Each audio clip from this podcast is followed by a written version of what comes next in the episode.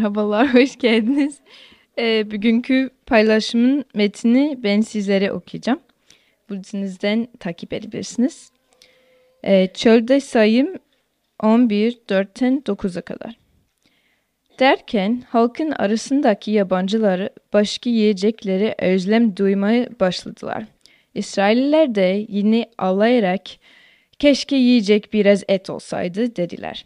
Mısır'da parasız yediğimiz balıklar, salatalıkları, karpuzları, pırasaları, soğanları, sarımsakları anımsıyoruz. Şimdi ise yemek yeme isteğimizi yitirdik. Bu mandan başka hiçbir şey gördüğümüzü yok. Man kişniş tohumuna benzerdi.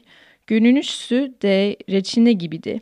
Halk çıkıp onu toplar, değir, değirmende öğütür ya da havanda döverdi. Çömlekte haşlayıp pide yaparlardı. Tadı zeytinyağında pişirilmiş yiyeceklere benzerdi. Gece ordugah, ordugaha çiğ düşerken manda birlikte düşerdi. Amin bu Tanrı'nın sözüdür.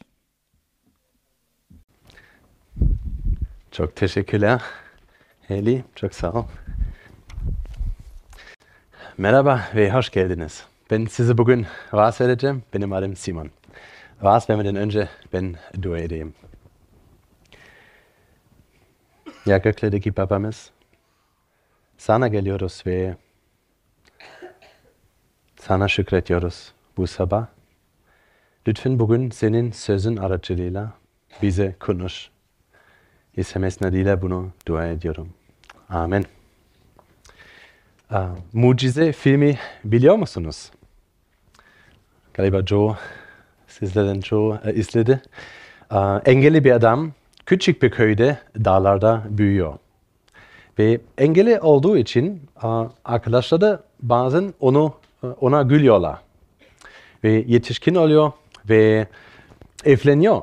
Ve çok güzel bir kadın ile evleniyor. Çok güzel bir, güzel bir kız ile evleniyor. Ve arkadaşları onu kıskanıyor, kıskanır. Bütün hayatı boyunca çok acı çekti yani zorlukları yaşadı. Güzel bir kız, güzel bir kadın ile evlendikten sonra arkadaşları onu kıskanır. Kıskançlık ilginç bir şey değil mi? Yani bu nereden geliyor? Biz bugün şu anda um, biz uh, şu anda bir günah üzerinde bir vaaz serisindeyiz. Ve bu aslında pek hoş bir konu değil, değil mi? Ancak günah ne anlama geldiğini ve yaşamlarımızda nasıl etkilediğini anlamak ve daha sonra ondan nasıl kurtarabileceğimizi anlamak önemlidir. Bugünün konusu kıskançlık. Kıskançlığın hoş bir şey olmadığını sanırım herkes kabul edecektir. Ama aynı zamanda herkesin kıskançlığı ne anlama geldiğini dair farklı bir fikri vardır. Belki aklınıza sizden daha çok para kazanan ya da daha güçlü ya daha güzel bir dairesi olan bir komşunuz ya da arkadaşınız gelir. Ve sizin buna sahip olmadığınızı düşüncesi sizi kıskandırır. Ama belki de kıskançlığı düşüncenizde aklınıza başka bir şey geliyor. O da olabilir. Ve biz bugün uh, kutsal kitaba bakıyoruz ve kutsal kitap, kitabın uh, kıskançlık ne e, hakkında ne söylediğine bakıyoruz. Ve bugün birlikte Tanrı'nın sözüne kıskançlık hakkında ne söylediğine bakarız. Bunu çölde sayım 11'den bir metne bakarak yapacağız. Um, ve metni daha iyi anlayabilmek, anlayabilmek e, için anlayabilmek için öncelikle İsraillerin nasıl bir durumda olduklarını açıklam açıklamalıyım. Um, o için küçük bir metin. İsrail halkını nesli boyunca Mısır'da barış içinde yaşıyordu. Ama İsrail halkı gittikçe büyüdü. Bu nedenle Mısır hükümdarı Firavun İsrail halkını çok büyük ve çok güçlü olmaya başladığını düşündü. Bu yüzden köleştirildiler. İsrail'e Mısır'da köle olarak çalışmak zorunda kaldılar. Seyahat muamele gördüler ve büyük acı çektiler. Fakat Tanrı halkını unutmadı ve onları özgür kıl, e, kılmak için Musa'yı oraya gönderdi. Tanrı İsrail'in gitmesine izin verene kadar Mısırlılara belalar gönderdi ve onları cezalandırdı. Kizil denizden geçtiler ve sonunda çöle ulaştılar. Bütün halkı, büyük bir halk. Tanrı orada onlara su ve yiyecek sağladı. Büyük bir halktı ya. Büyük ihtimalle bir milyon ya çocuklar bir milyon kişiydiler. Gerçekten büyük bir, bir halk. Ve burada İsrail'in Tanrı tarafından nasıl ve ne tür yiyecekleri beslendiğini anlattılar. Ve bu da mandır. Heli bundan bahsetti ve okudu ve ben yine ayetler 7, 8 ve 9 okuyacağım. Bu man nasıl geldi ve nasıl bir um, yiyecek. Man kişniş tohum, tohumuna benzerdi. Görünüşü de recine gibiydi. Halk çekip onu topla. Değirmende öğütür ya da havanda döverdi. Çömlekte haşlayıp pide yaparlardı. Tadı zeytinyağında pişirilmiş yiyeceklere benzerdi. Geçe ordu, orduga çiğ düşerken manda birlikte düşerdi. Tanrı İsraillileri kurtardı. Ya kurtarır.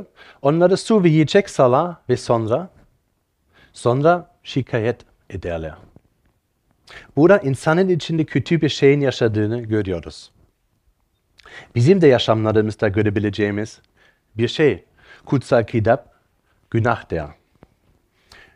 Günahın özelliğini anlarsınız, kendinizi, toplumu ve etrafınızdaki dünyayı daha iyi anlarsınız. Bu vasıta kıskançlığı günahın bir belirtisi, günahın nedeni ve panzehiri olarak ele alacağız. Bu üç nokta e, elinizdeki bültende görebilirsiniz. Birinciyle başlayalım. Günahın belirtisi.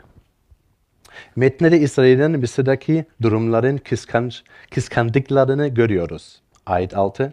Şimdi ise yemek yeme isteğimizi yitirdik. Bu mandan başka hiçbir şey gördüğümüz yok. Kelimenin tam anlamıyla şöyle diyor. Canlarımız kurudu. Burada can, can için kullandıkları İbranice sözcük olan nepeş. Yaşam gücü anlamına gelen bir sözcüktür. İsrail'e ne dediğini biliyor musunuz? Diyorlar ki ölüyoruz çünkü bu mandan başka bir şeyimiz yok. Ölüyoruz. Kendimizi hasta hissediyoruz. Kötü hissediyoruz. Bu bizi beslemek için yeterli değil. Canlarımız kavruluyor. Kıskançlık bizi derinden zehirlen, elimizdekilerin tadını çıkamamamıza neden olan bir durumdur. Kıskançlıkla sahip olduklarımızın tadını çıkaramayız. Bu yeterli değil deriz. Kıskançlık işte bu ruh halidir. Bazen daha güçlü, bazen daha zayıftır. Bazı insanlara diğerlerinden daha güçlüdür. Hayatımızın bazı dönemleri, dönemlerinden daha güçlüdür. Dönemlerinde diğerlerinden daha güçlüdür. Ama hepimiz günahkar olduğumuz için oradadır. Hepimiz onunla zehirlenmiş durumdayız. Sahip olduklarımızla yetinmemizi engellenen şey hasetti yani kıskançlık. Başka bir deyişle kıskançlık orada yani dışarıda mutlu olabilirim ama şu anda sahip olduğum şey yeterince iyi değil diyen kalbin durumudur. Eksiklere de bakmak. Neyin yanlış olduğunu görmek. Eğer bu koşullara sahip olsaydım, eğer bu durum sahip olsaydım mutlu olabilirdim. Beş kardeşim var. Hepsinin iyi bir işi var ve hepsinin iyi bir ev var ve evde yaşıyorlar. Hatta hepsinin bahçeli, güzel ve büyük evleri var. Geçen sene e, Ağustos ayında ailece e, abla, ablama e, gittik beraber ve ziyaret ettik. Büyük bir evde yaşıyor, çok güzel, büyük bir bahçe var. Ve çocukların oynayabileceği büyük bir alan var. Sabah uyandık, verandanın kapısını açtık ve Sofia, Sofia'yı oynaması için dışarı çıkardık. Yani inanılmaz, inanılmaz derece rahatlamıştık. Sonra aklıma geldi, ah, keşke böyle bir ev sahip olsaydım. Ne kadar güzel e, bir düşünce. Bu, bu, bu düşünce çok çabuk geliyor. Değil mi? Ve belki siz şimdi düşünüyorsunuz, ya Simon, senin evin çok güzel, sen çok rahat bir şekilde yaşıyorsun, sen çok um, evet rahat bir şekilde güzel bir evde yaşıyorsun. Ve bu ilginç olan şey, biz her zaman daha çok sahip olanlara bakıyoruz. Ben belki kardeşlerime bakıyorum ve düşünüyorum, ha keşke böyle bir ev olsaydım. Belki başkaları bana bakıyor ve biz genelde daha az sahip olanlara bakmıyoruz değil mi? Her zaman daha çok sahip olanlara bakıyoruz. Ve İsraillilere bakın. Mısır'dayken yeterince yiyecekleri vardı. Ama özgürlükleri yoktu. Köle olduklarından şikayet ediyorlardı. Özgürlük istiyorlardı. Şimdi özgürler ve ne diyorlar? Açlıktan ölürsek özgürlüğü ne anlamına? Anlamı kalır. Şimdi bir düşünelim. Bu İstanbul'da bizim için nasıl bir şey? Neye bakıyoruz da bu benim için yeterli değil diyoruz. Bazılarında sık sık bekarla ve evliliklere ilgili örnekler getiriyoruz. Şimdi bir farklı bir örnek verelim, vereyim. Birkaç gün önce küçük, küçük çocukla olan iki anneyle konuşuyordum. Bazı neye bakıyorlar biliyor musunuz? Çok fazla boş zamanı olan bekarlara. Keşke bu akşam spontan olarak sinemaya gidebilirdim. Yani gitseydim yani gidebilirdim. Um, yani akşamları spontane bir şekilde restorana ya sinemaya gelip, e, gidebilenlere. Ne kadar çok boş zamanı var, ne kadar güzel. Ya da yeni bir araba, yeni bir iPhone alabilen böyle arkadaşınız yok mu? Sizin daha çok parası olan. Bu haksızlık değil mi? Bu, evet haksızlık olabilir, adaletsizlik olabilir. Ama asıl şu, soru şu. Bu adaletsizlik, bu haksızlık sizi kıskandırıyor mu? Kıskandırıyor mu? Birkaç hafta önce bir um, vaazı dinledim. Alman bir pastörden ve o bir örnek getirdi. Ve tam yüzde yüz hatırlamıyorum ama um, ana noktayı uh, hatırlıyorum. Bir anket, uh, anket yaptılar büyük bir üniversitede. Ola, Oxford olabilir ya da başka da Amerika'da büyük bir üniversitede bir anket yaptılar. İki seçeneğin var. Ya 50 bin dolar kazanıyorsun ve arkadaşların sadece 25 bin dolar maaş olarak kazanıyorlar. Ya da 100 bin dolar alıyorsun ama arkadaşların 200 bin dolar alıyorlar. Ve ilginç olan çoğu, çoğu e, soran insanlar şöyle söylediler, ah 50 bin dolar. Yani daha az ama yine de arkadaşlarımdan iki kat daha fazla kıskançlık ya da kendi vücudumuza bakıyorsak vücudunuzdan memnun musunuz? Yoksa Instagram'da veya YouTube'da süper vücudu, vücudu sahip olan tüm bu influencerlara mı bakıyorsunuz? Herkes Ömer'e bakıyor. ben de baktım. yani um, ya da belki arkadaşın var ve o, e, o arkadaşı senden daha çok insanlardan övgü alıyor. Ve belki bunu kıskan, kıskanıyorsun. O da olabilir. Yani sanki insanlar arkadaşını daha çok seviyorlar. Daha çok davet ediliyor. Ve kıskançlık farklı şekilde gösterilebilir. İsraillerin ne yaptığını görüyor musunuz? Diyorlar ki canlarımız kavruldu. Mısır'da daha iyiydik. E, çarpıtmaya görüyor musunuz? Eskilere o kadar odaklanmışlar ki, neyin yanlış olduğuna o kadar odaklanmışlar ki, buna o kadar odaklanmışlar, odaklanmışlar ki hafızları da tamamen çarpıtılmış. Bunu nasıl unutabilirler? Yiyecek daha çok şeyleri vardı ama onlar köleydi. sahip olmadıklarını şey istiyorlar. istiyorlardı. Bu insanın içindeki, içindekini bir güçtür. Kötü bir şeydi ve bize olayları yanlış görmeye iter. Size bu gücünün ne kadar kuvvetli olduğunu göstermek istiyorum. Bunun en iyi örneği cennet bahçesidir. İşte Adem ve Hava. Adem ve Hava cennette. Burası mükemmel bir yerdi. Ölüm yok, hastalık yok. Kötü olan hiçbir şey yok. Her şey mükemmeldir. De yılan aracılığıyla onlara istediğiniz her şeyi yapabilir misiniz? e, düşüncesi gelir. Hayır derler. Bu ağaçtan yememeliyiz. Sonra düşünce geri geldi. Muhtemelen bu meyve en iyisidir. Ve tatmin olmalıdır. Galiba bütün bahçeden en iyi meyveler bu ağaçtan. Ve yed yediler. Ve tatmin olmadılar. Yani cennet bahçesinin daha iyi bir durum düşünebilirim diye düşündüler. Adem ve Hava'dan beri her insanın içinde bu günah vardır. Günah, günahın yaptığı budur. Kusur aramanıza neden olur. Kusur aramanıza neden olur. Hiçbir şey yeterince iyi değildir. Ve bu yüzden mutsuz olursunuz. Ve bu şekilde düşünüyorsunuz. Yani biz. Yani her zaman söylüyorum yani sadece size bir vaaz vere, veremiyorum. Aynı zamanda bana bu vaaz veriyorum. Bu da hayatlarımızı zehirler. Aslında arkanıza yaşlanıp sadece sahip olduklarınızı kabul edemezsiniz. Öyle ya da böyle hepimiz bundan etkileniriz. Bu günah belirtisidir. Peki kötülüğün kaynağı nedir? İkinci noktaya gidelim.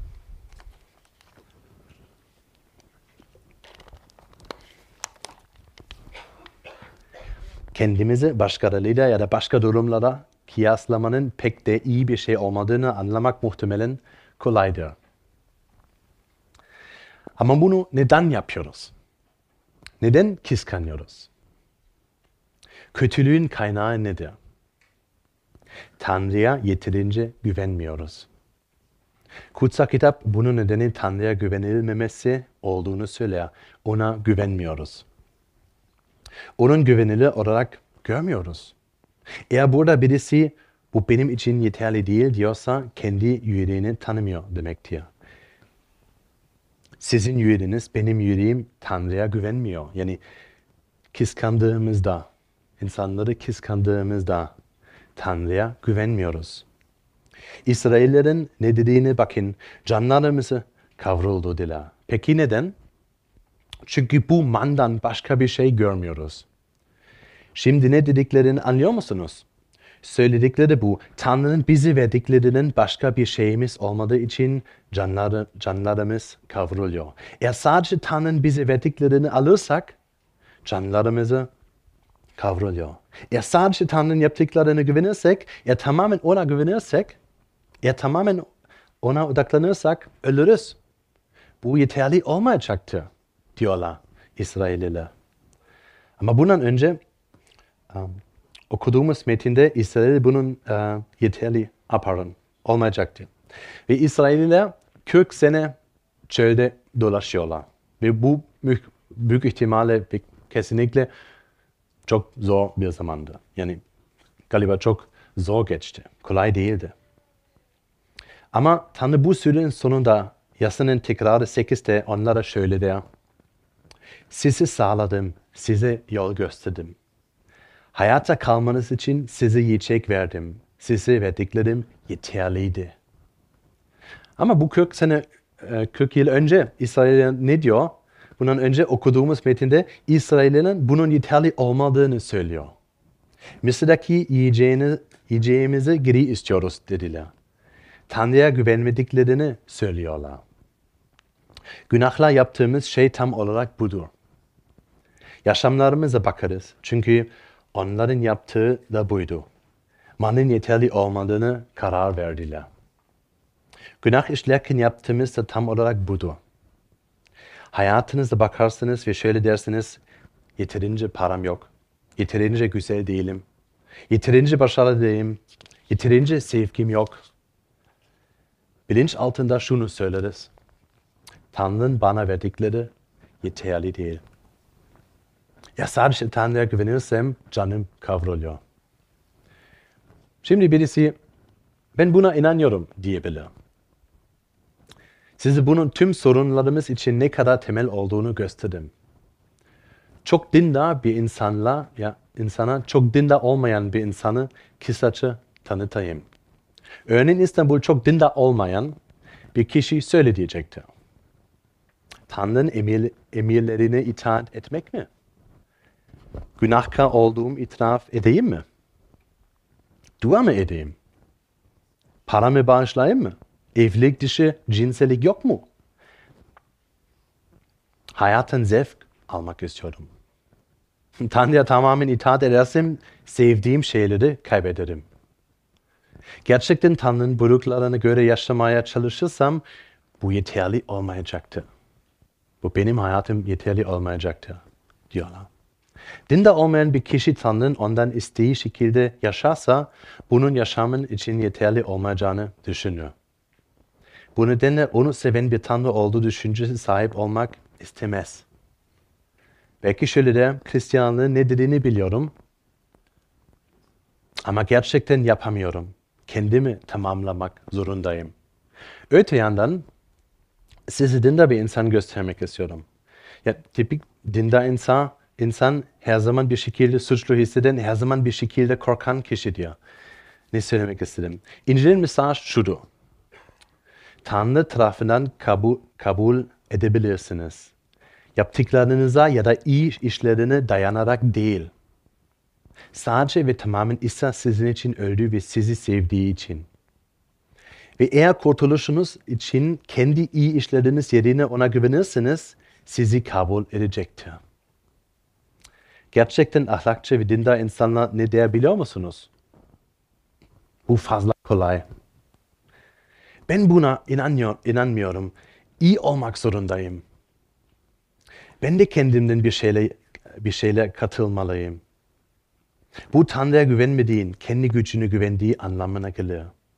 İyi işlere güveniyor. Ve iyi işleri yapmak tabii iyi bir şey. Ama kurtuluşunuz iyi şeyler yaparken kazanmıyorsunuz. Kurtuluşun iyi işleri gerçek, gerçekleştirebileceğine o kişi inanıyor. Ama kutsal kitap kurtuluşunuzu gerçekleştiremeyeceğiniz konusunda çok açıktır. Ancak ne dinsiz, din, dinsiz ne dindar kişi kendi başkalarıyla kıyaslamaktan ve sahip olduklarını yeterli görmekten kurtulmayacaktır. Her ikisi de kendi güçlerini Tanrı'dan daha çok güvenilir. Tanrı'ya güvenmediğiniz için yöneldiğiniz şeyler Tanrı'nın sizden beklediği gibi sizi tatmin edemez. Tanrı'dan başka şeylere yöneldiğiniz, yöneldiğinizde Tanrı'ya güvenmezsiniz. Sizi tatmin etmesi için Tanrı'ya güvenmezsiniz. Bunu yapmak, yapmak zorundayım. Ben de bunu sahip olmak istiyorum. Bu da bunu da istiyorum. Ben de bunu istiyorum. Ve bu şeyler sizi tatmin etmeyecek. Ve siz bunları kusur bulacaksınız. Sizi asla tatmin etmeyecekler ve etrafınız, etrafınızdaki her şeyde kusur bulacaksınız çünkü onlara güvenmiyorsunuz. Peki o zaman panzehir nedir? Tanrı'nın bize iyi davranacağını nasıl güvenebiliriz?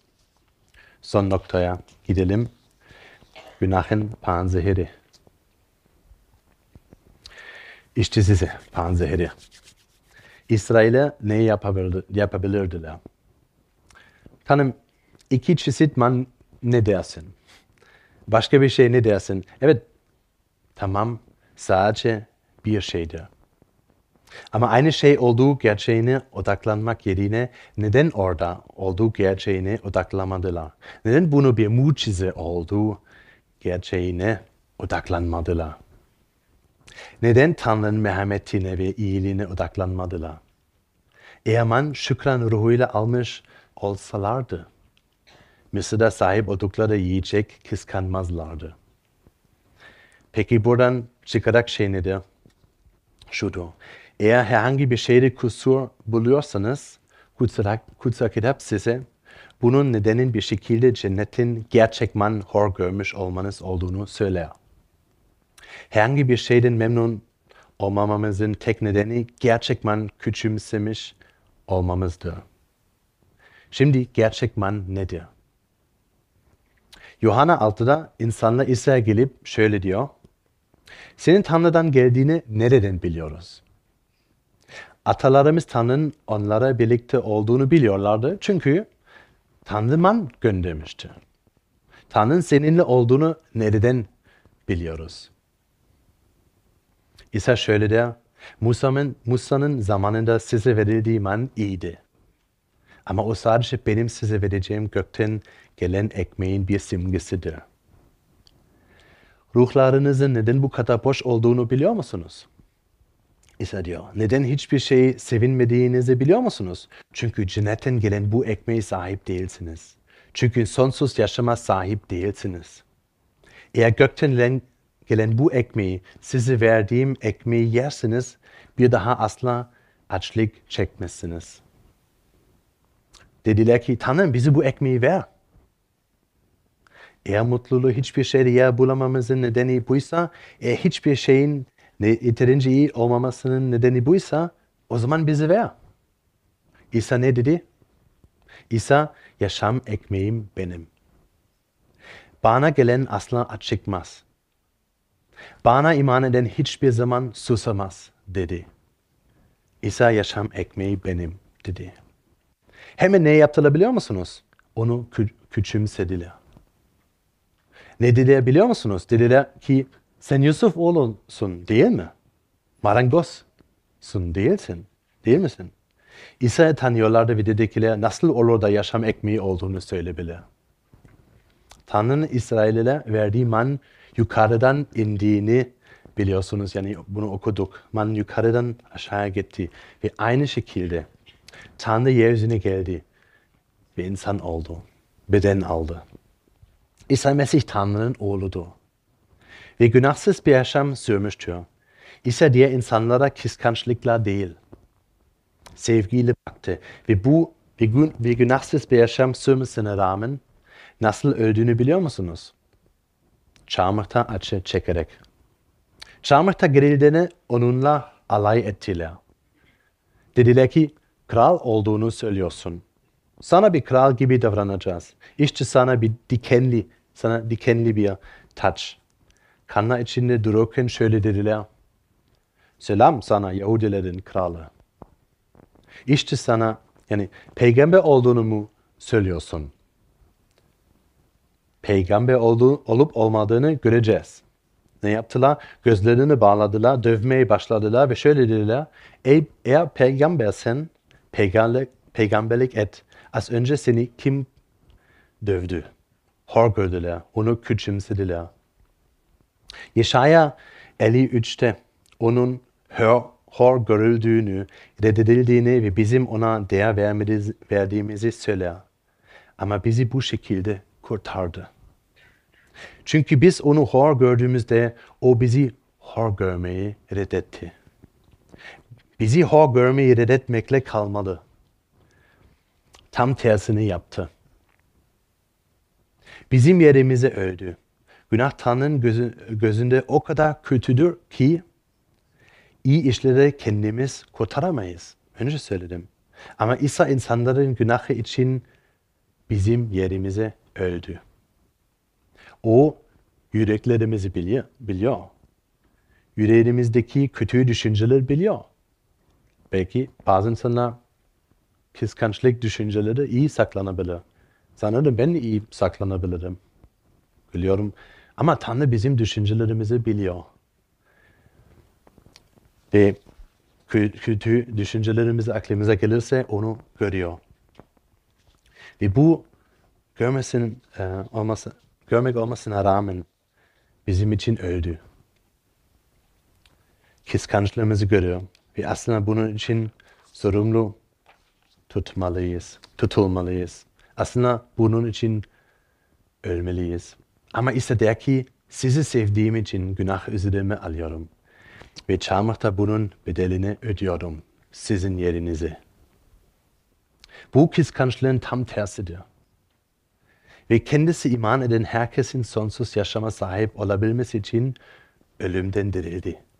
Ve ölüm yendi. O yaşam ekmeği. Tanrı'nın size verdiklerinin şükranla zevk almıyorsanız, oturup tadını çıkaramıyorsanız ve şükran dolu bir yaşam süremiyorsanız, tüm yaşama şükrana bakmak için kendinizi disipline edemiyorsanız, onun sizin için yaptıklarını umut, umutsuz, e, unutmuşsunuz demektir. İsa'nın sizin e, için ne yaptığını anladığınızda yüreğiniz değişiyor. O zaman içiniz yenile, yenilenir. O zaman onayınızı bir şeyleri aramazsınız. O zaman da bir ya sizin onayınız, sizin statüsünün, sizin ya paranız, e, ne kadar çok arkadaşınız olduğunu e, görmüyorsunuz. Çünkü sizin onayınız Tanrı içinde. Özellikle de sahip olmadığınız şeylerde o zaman um, bu, arama, bu şeyleri aramazsınız sizin onayınız. Ve kutsal kitap der ki İsa ile birlikte yaşadığınızda onun sizi günahkarlar için öldüğünü kabul ettiğinizde size kutsal ruhu verir. Galatlılar 5'te ruhun meyvelerini görüyoruz. Ve bu, bununla bitirmek istiyorum vaazımı. Galatlılar 5'te 22'den 25'e kadar okuyacağım. Ruhun ürünü ise sevgi, sevinç, esenlik, sabır, şefkat, iyilik, bağlılık, yumuşak koluyla ve özdenetimdir. Bu tür nitelikleri yasaklayan yasa yoktur. Mesih İsa'ya ait olanlar, benliği, tutku ve arzularıyla birlikte camıha gelmişlerdi. Ruhun sayesinde yaşıyorsak, ruhun izinde yürüyelim. Ve bunu Tanrı'nın oğlu İsa Mesih iman aracılığıyla bize gösterdiği lütfunun bilgisiyle yapıyoruz. Ben dua ediyorum.